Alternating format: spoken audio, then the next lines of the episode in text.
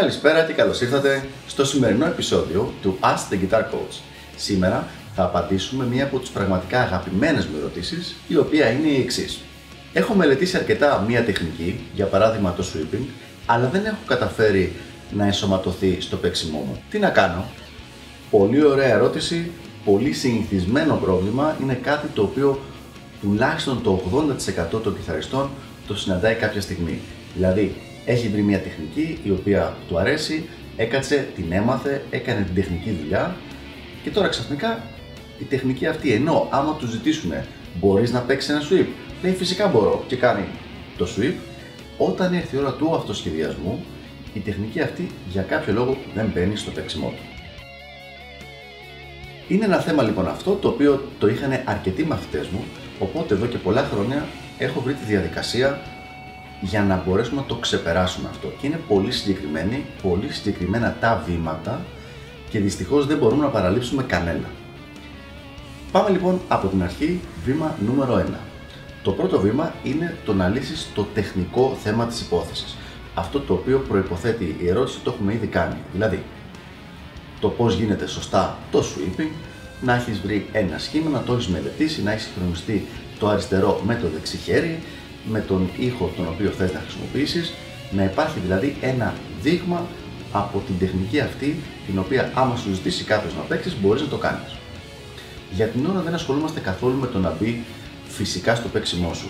Ασχολούμαστε με το αν μπορείς να το εκτελέσεις αυτό το πράγμα. Ο καλύτερος τρόπος για να μάθεις την εκτέλεση είναι να κάνεις κάποιες βασικές ασκήσεις για αυτή την τεχνική με τη βοήθεια την επίβλεψη διαδραστική πάντα επίβλεψη κάποιου καθηγητή ο οποίος να ξέρει το συγκεκριμένο θέμα.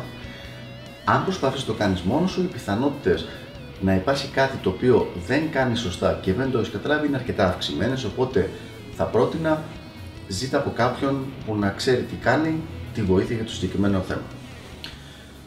Πάμε νούμερο 2 λοιπόν, βηματάκι νούμερο 2. Θεωρούμε δεδομένο ότι έχεις λύσει το τεχνικό μέρος της υπόθεσης και προχωράμε παρακάτω. Τώρα πρέπει να βρεις μία συγκεκριμένη μουσική φράση. Όχι πια μία άσκηση, η οποία, της οποίας ο σκοπός είναι να σε βελτιώσει τεχνικά, αλλά μία μουσική φράση η οποία να χρησιμοποιεί την τεχνική αυτή. Αυτή η φράση μπορεί να είναι κάποια που θα σου έχει δώσει ο καθηγητής σου, μπορεί να είναι κάτι που θα έχεις βρει από κάποιο γνωστό κιθαρίστα, μπορεί να είναι και κάτι το οποίο θα έχεις γράψει μόνος σου. Δεν υπάρχει κανένα πρόβλημα με αυτό. Αλλά είναι σημαντικό να χρησιμοποιεί τη συγκεκριμένη τεχνική. Και αυτή τη φράση τη μελετάς, τη μαθαίνεις απ' έξω και την ανεβάζεις σε κάποια σταθερή ταχύτητα σχετικά υψηλή. Υψηλή δεν σημαίνει απαραίτητα γρήγορη, αλλά να είναι σε performance speed και όχι σε ταχύτητα απλά μαθητική, ναι μελετάω αυτό το πραγματάκι αργά. Και πάμε λοιπόν στο τρίτο βήμα, που είναι και το βήμα στο οποίο την πατάει ο περισσότερος κόσμος. Πρέπει να πάρεις τη φράση αυτή και να τη βάλεις, προσοχή, επίτηδες στον αυτοσχεδιασμό σου. Δηλαδή, όχι εσύ να παίζεις τις φράσεις που ξέρεις, τις μελωδίες που σου έρχονται και να περιμένεις μπας και κάποια στιγμή σου έρθει να χρησιμοποιήσεις τη φράση αυτή, αλλά θα τη βάζεις επίτηδες στον αυτοσχεδιασμό σου. Δηλαδή, με απλά λόγια, θα πέφτει η ποιότητα του αυτοσχεδιασμού σου, προκειμένου η μελωδικότητα, το πόσο όμορφα ακούγεται, το πόσο στέκει το σόλο που παίζεις, θα πέσει αρκετά προκειμένου να χρησιμοποιήσεις τη συγκεκριμένη φράση. Αυτό το πράγμα δεν θα κρατήσει για πάντα, αλλά μιλάμε για μελέτη αυτοσχεδιασμού. Δεν λέω δηλαδή ενώ παίζεις live ή ενώ ηχογραφείς στο στούντιο κάνε τη μελέτη αυτή, βάλε τη φράση αυτή μέσα και να πέφτει η ποιότητα του παίξηματό σου.